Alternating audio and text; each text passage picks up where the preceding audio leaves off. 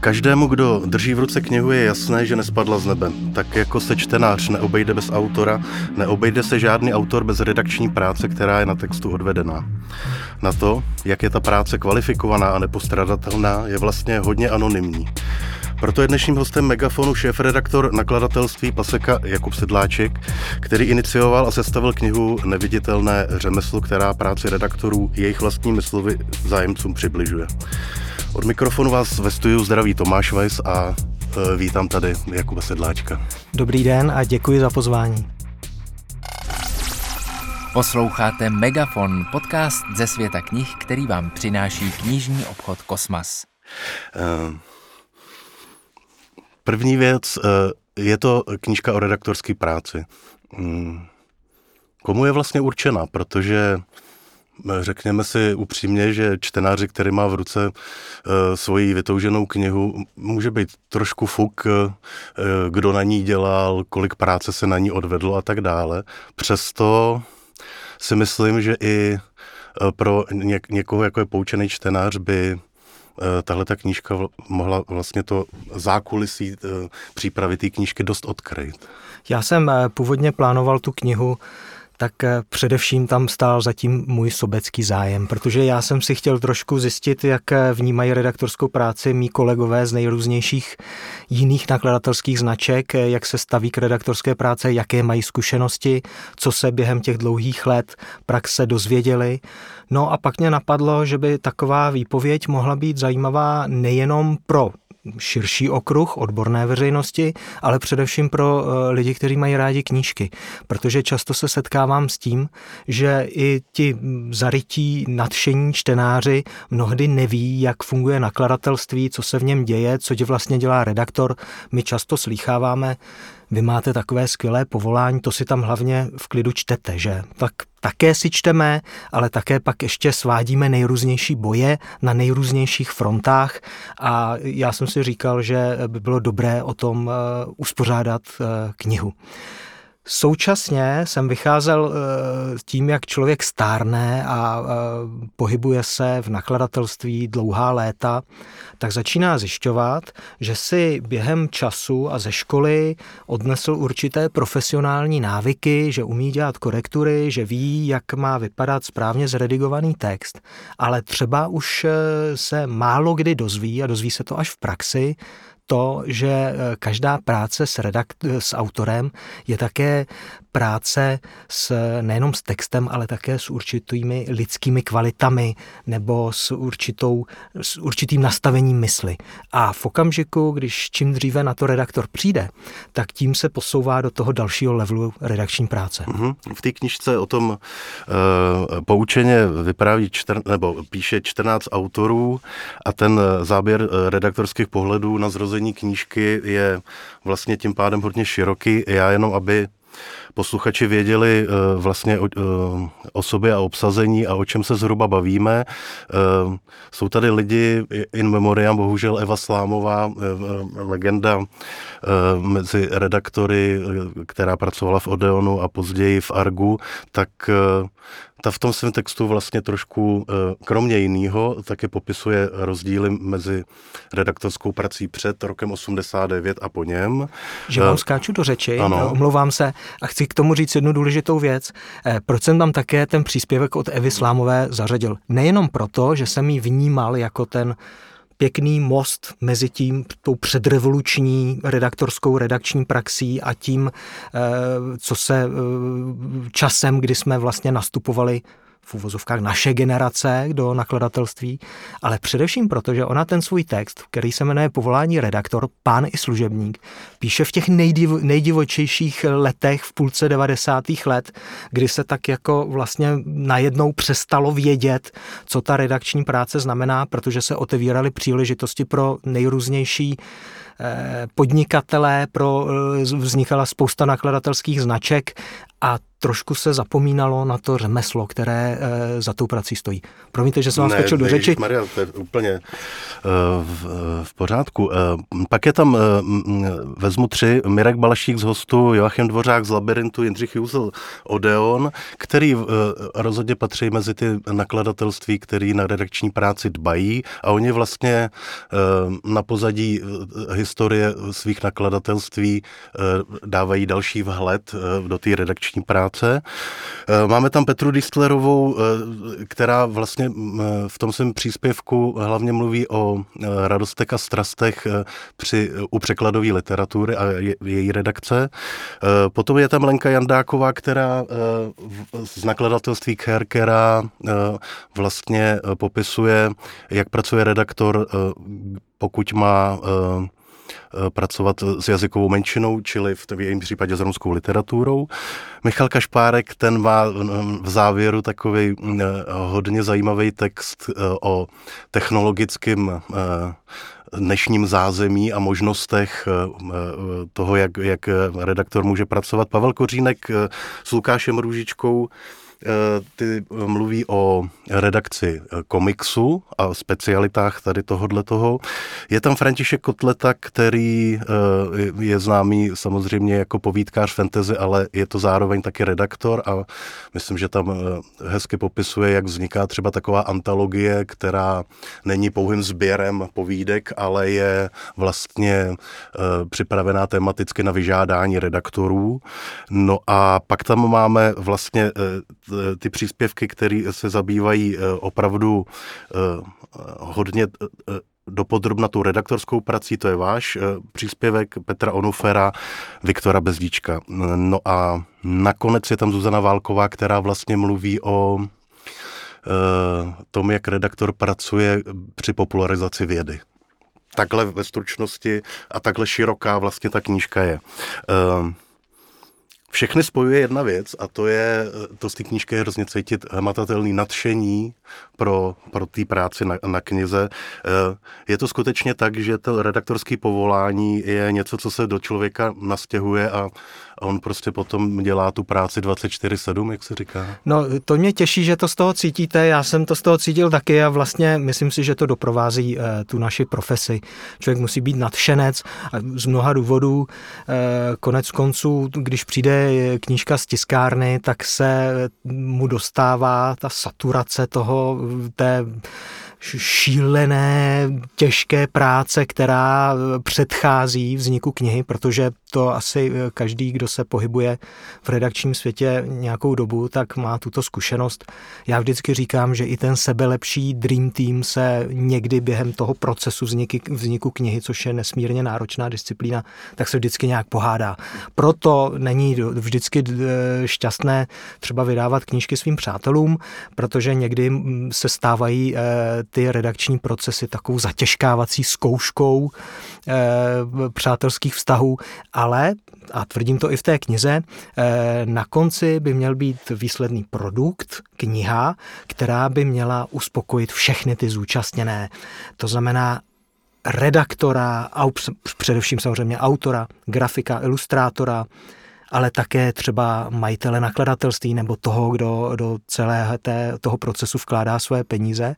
A aby tomu tak bylo, aby se všechny tyto síly a ty energie, které se během té přípravy knihy k vydání potkávají, tak aby sklenuli zajímavý tvar a nebyly jenom nějakou rozplizlou nebo takovou prostě fádní, slitou barvou šedivou, ale aby zářila všema barvama všech těch příspěvků, všech těch pohledů, tak od toho je právě ten redaktor. Je to těžká profese, protože redaktor je částečně také, kromě toho, že musí se vyznat v redakční práci, v té materiální, to znamená znát pravopis, umět interpretovat správně text, vědět, jaké jsou stylové možnosti textu, tak musí být také psychologem.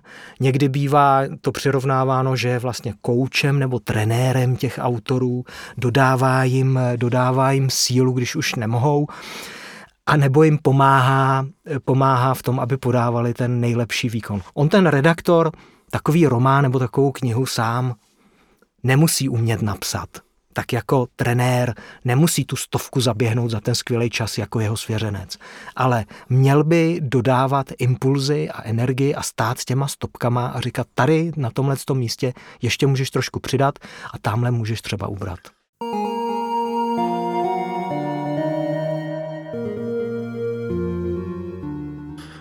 Jak je důležitá intuice pro redaktora. Dá se naučit, je to tak, že všechny ty znalosti a dovednosti, které jste vyjmenoval, tak vlastně vedou třeba k tomu, aby ten redaktor zachytil, že prostě v tom textu něco zasvítí, že vlastně že nepřehlídne prostě nějaký autorský rukopis, že netlačí moc na pilu a tak dále. Ta intuice jako nějaká získaná nebo vrozená dovednost, nevím. Já bych řekl, že intuice zcela jistě patří k práci redaktora, je to jednou jedním z jeho profesních nástrojů, ale nejsem si jistý, jestli se s tím rodíme. Spíš bych řekl, že to získáváme zkušeností a především tím, jak vlastně s každou knihou se každému redaktorovi rozšiřuje obzor znalostí, tak současně také zjišťuje to, co všechno jak neví.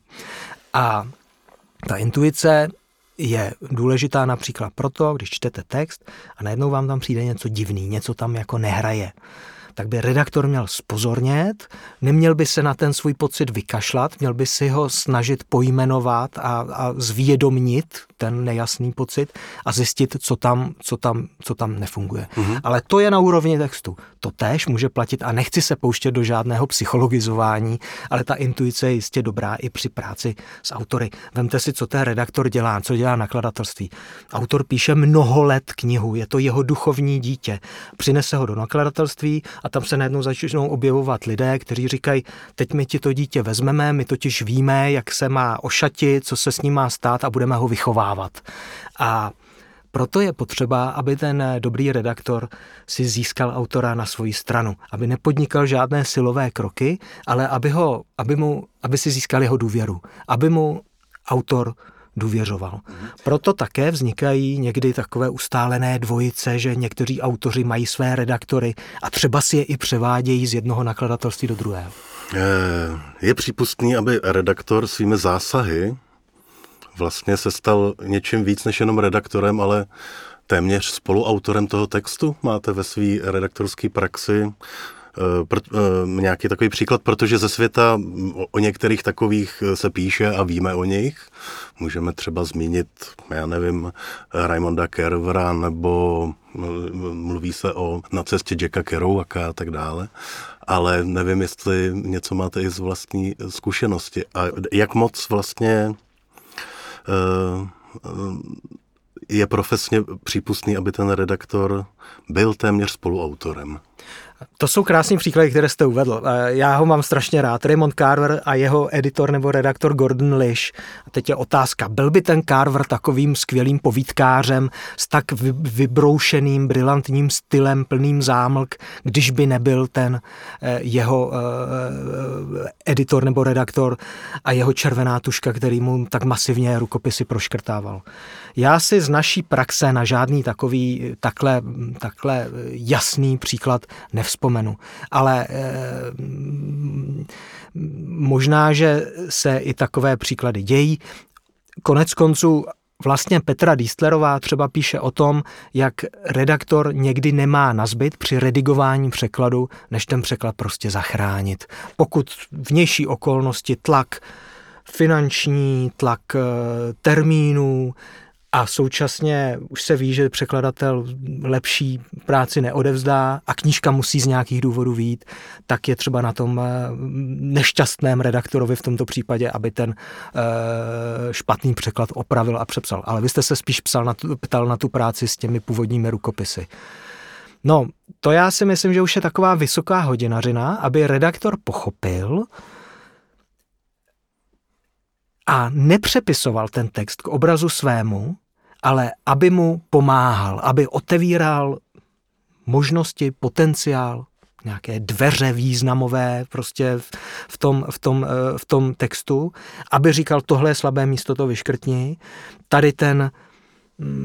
Tady ten pár se musí zblížit mnohem dřív, než až ve druhé třetině knihy, ale neměl by psát samozřejmě redaktor svoji knihu. Měl by ji psát s tím autorem, být mu pomocníkem. Mně napadl ten příklad, obecně řečeno, autor přináší text o 800 stranách a končí to jako 300 stránková kniha. Tak vlastně tenhle jedna z možností toho škrtání a krácení vlastně asi v ideálním případě ta symbioza autora a redaktora, jak jste o ní mluvil, tak dojde k tomu, že takhle ten tvar v té hodně ořezané podobě je vlastně lepší a uzná to nakonec i ten autor sám. Určitě. To je dobrý příklad. Já jsem nějakou dobu pracoval také jako editor v novinách, respektive v týdenním magazínu, který tvořil přílohu denního tisku. A tam jsem se naučil opravdu jako striktně krátit. Můžeme prozradit, že první odstavce většinou, a dočtete se to i v příručkách o tvůrčím psaní, ale nebo to píše třeba William Cinser, známý americký novinář a spisovatel ve skvělé knížce On Writing Well, tak první odstavec to je, jak pokud sportujete, tak víte, že první kilometr při běhání je přitom se nejvíc trápíte, než se zahřejete a naladíte formu. Takže většinou první odstavce, pokud zbavíte text prvního odstavce, většinou se nic moc nestane, naopak ten text prostě neublížíte mu, ale pomůžete mu. Mluvili jsme o tom, redaktor je dobré, když je dobrý komunikátor a diplomat.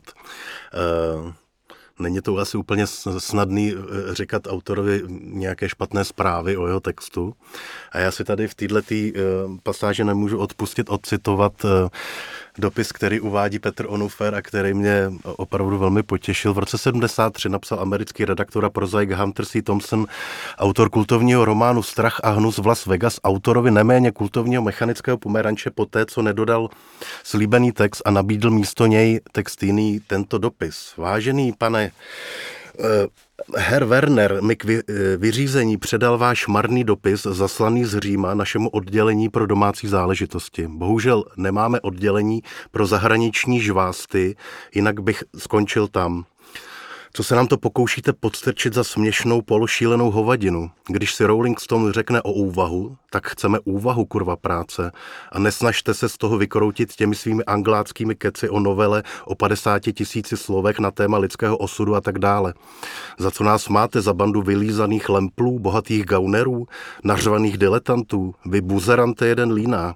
Chci mít tu úvahu na stole nejpozději první pondělí v září a chci je tam mít v takové kvalitě, aby mohla jít rovnou do tiskárny.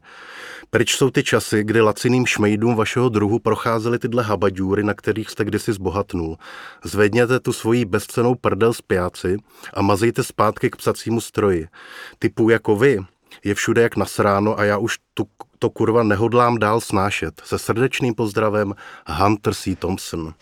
To je parádní ukázka redaktorské diplomacie, řekl bych. Co by na to takhle, předpokládám, v Pasece úplně nechodí. Ne, takhle to nechodí, ale mně se to tak líbilo, tady ten dopis, že že jsem se ve spolupráci s Bárou Klintovou, s mou redakční kolegyní, která je odpovědnou redaktorkou té naší knihy, tak jsme vymysleli, že jsme miliontinu toho Thompsonova výpadu dali na předsádku knížky, takže tam je schované malým písmem napsaný citátek "Za co nás máte?" A vlastně celá ta naše knížka se snaží odpovídat na to, za co, kdo vlastně my redaktoři jsme. Nicméně, jak jste správně zmínil, tohle není úplný příklad diplomacie, ale já si myslím, že umět odmítnout rukopis a neurazit autora a naopak ho povzbudit, tak, aby sám nebyl, aby neutrpěl nějaké silné emoční poranění, tak to je docela těžká profesionální zdatnost nebo náročná profesionální zdatnost a já jsem si tak vymyslel, že až se někdo přijde hlásit do Paseky na redakční místo, takže mu dám za takový zatěžkávací zkoušku, aby napsal odmítavý e-mail autorovi. Posloucháte Megafon, podcast ze světa knih, který vám přináší knižní obchod Kosmas. Tam se to pozná. Tam se to pozná. Jedním z napsaných pravidel redakční práce je, že ať člověk čte text, jak dlouho chce, vždycky tam zůstane nějaká chyba. Věcná nebo gramatická. Někdy dokonce na obálce a různý jiný průšvihy se dějou. Vy dokonce v knize uvádíte příklad tištěné Bible pro Karla I. z roku 1631, kdy v desateru vypadlo z přikázání nesesmilníš zápor. A jak už to bývá, dnes je z toho velmi vzácná sběratelská rarita. Tak jak obecně redaktoři snáší tuhle nemožnost dokonalosti? No těžko. Ono je to frustrující. Když strávíte spoustu měsíců s knihou, s přípravou textu, opakovaným čtením a také zajišťujete, aby ten rukopis samozřejmě četli další a další oči, tak zpravidla v okamžiku, když vy na to velmi rychle přijdete. Když přijde knížka z tiskárny, redaktor by ji už neměl otevírat, protože když ji otevře, padne mu oko přesně, to je takový zákon schválnosti nebo nepsané pravidlo právě na to chybné místo.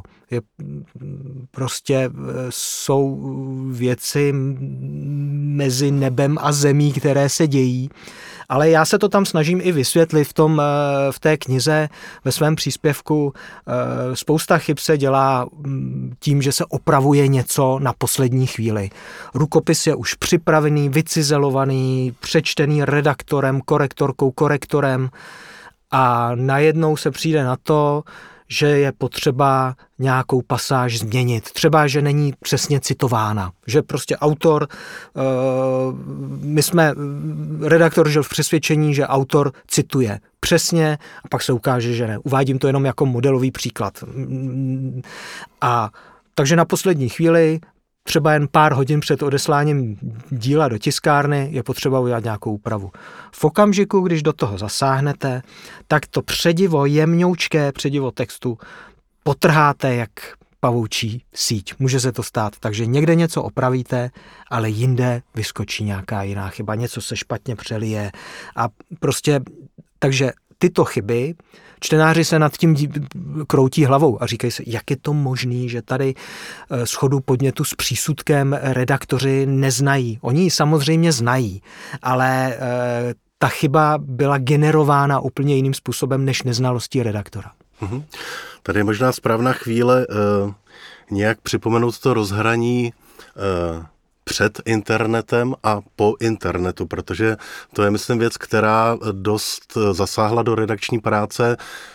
Mně se zdá, že ji zjednodušila, ale možná, že na to máte jiný pohled.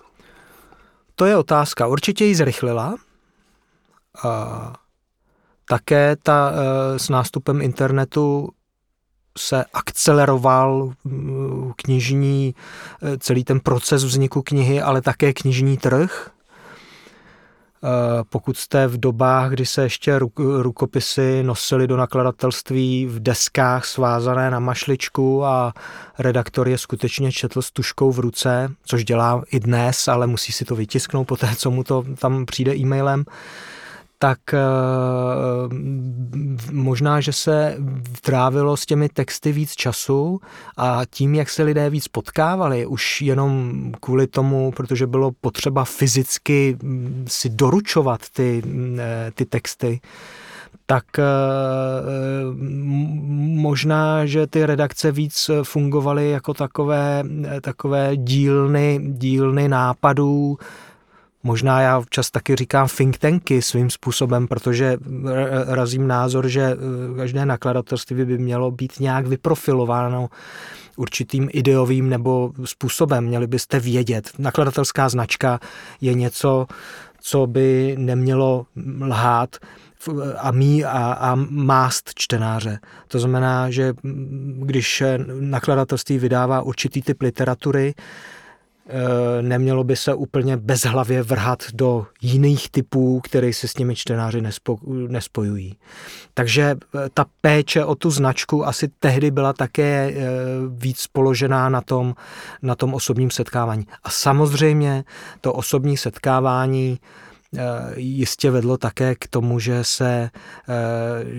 vznikaly mnohé kouzelná setkání, nejrůznější příhody, příběhy a i toho Huntera S. Thompsona, kterého vy jste četl, kdyby to napsal do e-mailu nebo zavolal telefonem, tak by se nám to asi nedochovalo. Tím, že to poslal jako dopis, tak proto se tím můžeme kochat jako příkladem redakční diplomacie ještě dnes.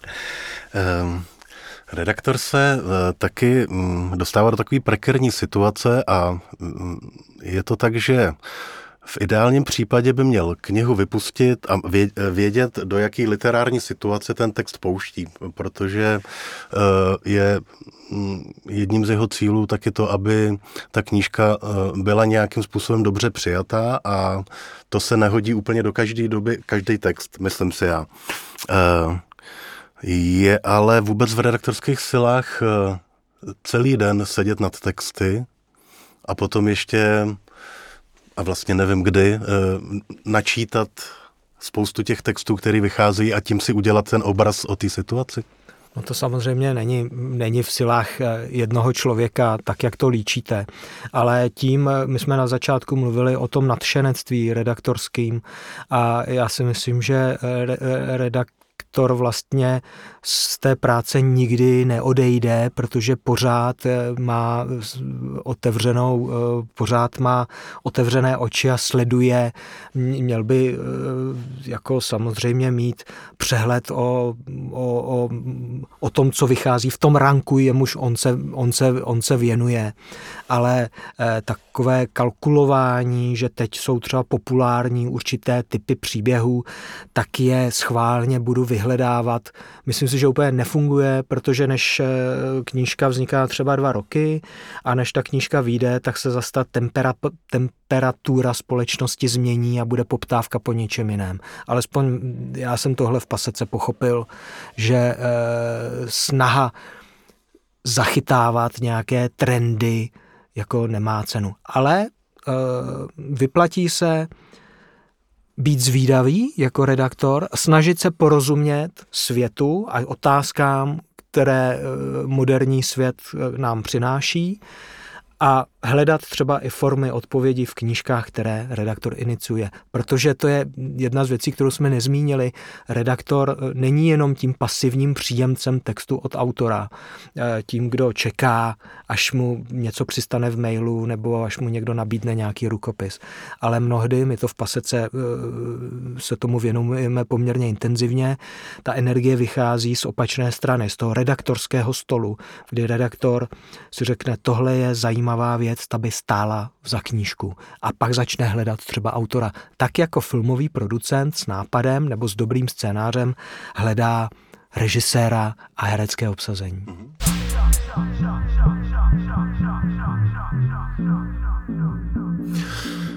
Říká se, že u nového autora vlastně redakce také tak trochu sledují, jestli ten autor, když mu vyjde kniha, bude schopný tu knihu nějakým způsobem prezentovat a dokonce to jde až tak daleko, že se říká, že není úplně špatné, když dobře vypadá. Protože vypadá dobře na fotografiích, na obálce. A půjde o propagaci knížky. Ano, tak to je jasně. Ano, ale od čeho jsou nakladatelé na světě? Nakladatelé jsou na světě také od toho, aby vydávali kvalitní texty i autorům, kteří nevypadají úplně jako filmoví herci. A Také si myslím, že samozřejmě je výhodou, když autor nebo autorka jsou schopní nějaké vlastní sebepropagace, ať už tím, že jsou aktivní na sociálních sítích a mají oddanou základnu svých followerů. Ale také je samozřejmě výhodou, když autor nebo autorka může předstoupit před čtenáře, jít do rozhlasu nebo do podcastu a může tam mluvit o své práci, nezadrhává a je příjemné ho poslouchat. Ano, ale neměla by to být priorita, samozřejmě. To je právě možná rozdíl také mezi tím, co nabízí, jakou službu nabízí nakladatel solidní a jakou službu nabízí nejrůznější nakladatelské servisy, které vám vydají knížku, ale vlastně vám ji vytisknou a vy se musíte postarat o všechno ostatní. Dobrý nakladatel se té propagace samozřejmě ujme a dokáže najít, tak jako dokáže najít potenciál v textu a pomoci s tím, aby ten potenciál textu zazářil, tak dokáže najít i to, v čem je dobrý ten autor jakožto živý člověk a pomůže mu zase se zviditelnit na základě toho, co ten autor umí. V knižce se dá najít taková věta, že autor by měl umět mít redaktora. Ano. Co to podle vás znamená? To je určité heslo, které pojmenovává tu oboustrannou symbiózu profesí. Stejně tak jako redaktor by měl umět pracovat s autorovým textem a získat si jeho důvěru, tak by současně autor měl naopak mít důvěru ve svého redaktora, a třeba si najít i toho správného. Ono totiž většinou... Má možnost výběru? Svým způsobem ano. Máme dobré zkušenosti, my občas vydáváme knížky novinářům. A novináři jsou skvělí, protože jsou vycepovaní editorskými strategiemi a editorským způsobem práce v těch novinových redakcích. Takže když přijde autor... původní nebo svou profesí, základní profesí novinář a řekne, já vám ten rukopis dám, ale chci přísného editora nebo redaktora, tak víte, že to bude velmi otevřený člověk a že mu záleží na tom, jak ten text bude vypadat. Pak jsou samozřejmě také autoři, kteří to dílo považují za hotové a předpokládají, že jim opravíte pravopis, vymyslíte grafickou úpravu a tu knížku vytisknete. A vy musíte přesvědčit, no takhle jednoduché to úplně u nás mít nebudete. Pokud chcete tu knihu nás vydat, my pro ní uděláme maximum, ale potřebujeme mít určitou volnou ruku. A abych byl spravedlivý, nejsou takoví jenom novináři, ale například já teď dokončujeme knížku s mladým ilustrátorem Martem Kelblem, který u nás vydává knihu, která se jmenuje Ani holka, ani kluk. Je to knížka ilustrovaná, částečně komiksová, částečně také autobiografická o hledání své vlastní genderové identity a on původně tu práci nebo ten rukopis nebo to dílo připravil jako diplomovou práci na Sutnarce v Plzni pod vedením Renáty Fučíkové. A on si mě našel s tím, jestli bych mu neoponoval tu diplomku. A mně se moc líbila, ale když už jsem jel do Plzně, tak jsem chtěl naplnit tu roli toho oponenta, takže jsem mu k tomu tam řekl pár postřehů, co by se dalo změnit. A on po nějaké době k nám přišel a říkal, že by to chtěl u nás vydat. Já jsem říkal, no dobře, ale to by chtělo ještě víc na tom pracovat.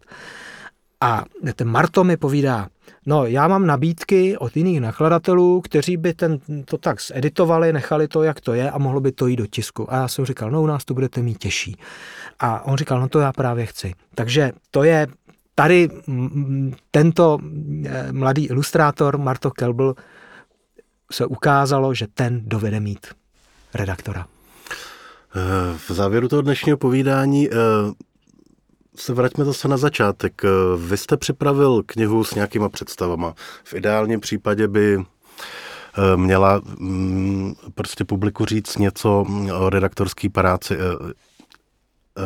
Neviditelné řemeslo. Chtěl jste vytáhnout vlastně z tiráží knih, což je nějaký rodný list vlastně té knížky, ty neúplně známý jména a prostě ukázat, že ta jejich práce je pro knihu a ten výsledek strašně důležitá. Chtěl jsem, samozřejmě to byl cíl té knihy, ale především cílem té knihy bylo také ukázat, vůbec nahlédnout do té nakladatelské dílny, ukázat vlastně celá ta kniha by měla odpovědět na základní otázku, od čeho jsou redaktoři a nakladatelé na světě, proč je potřebujeme a proč je potřebujeme i v dnešní době, kdy s rozvojem technologií a nejrůznějších možností si může vydat knížku prakticky každý. Tak na to by měla ta kniha odpovídat. No a v neposlední řadě já jsem se tím úžasně bavil. Takže jsem si tu knížku dělal taky tak jako pro sebe, protože jsem za prvý se chtěl dozvědět, jak jsem říkal na začátku, co si o té redakční práci myslí lidé, kterých si vážím a s kterými jsem v kontaktu a kteří jsou pro mě dobrými redakčními pracovníky. A také jsem prostě se chtěl pobavit tím, jako dozvědět se, jestli umějí psát nebo ne, a ukázalo se, že píšou skvěle. Díky knize Neviditelné řemeslo jsme spolu s šéfredaktorem Paseky Jakubem Sedláčkem dnes z Megafonu prolétli světem knižních redaktorů. Děkuji vám, Jakube, že jste si na takový povídání udělal čas. Já děkuji za pozvání, Tomáše. Od druhého mikrofonu ve studiu se loučí Tomáš Weiss a až se vám zase příště bude nějaká kniha dobře číst, vzpomeňte si na to, že i kromě autora velmi pravděpodobně musel vysedět i dobrý redaktor. Naslyšenou příště. Nashledanou. Poslouchali jste Megafon, podcast ze světa knih, který vám přináší knižní obchod Kosmas.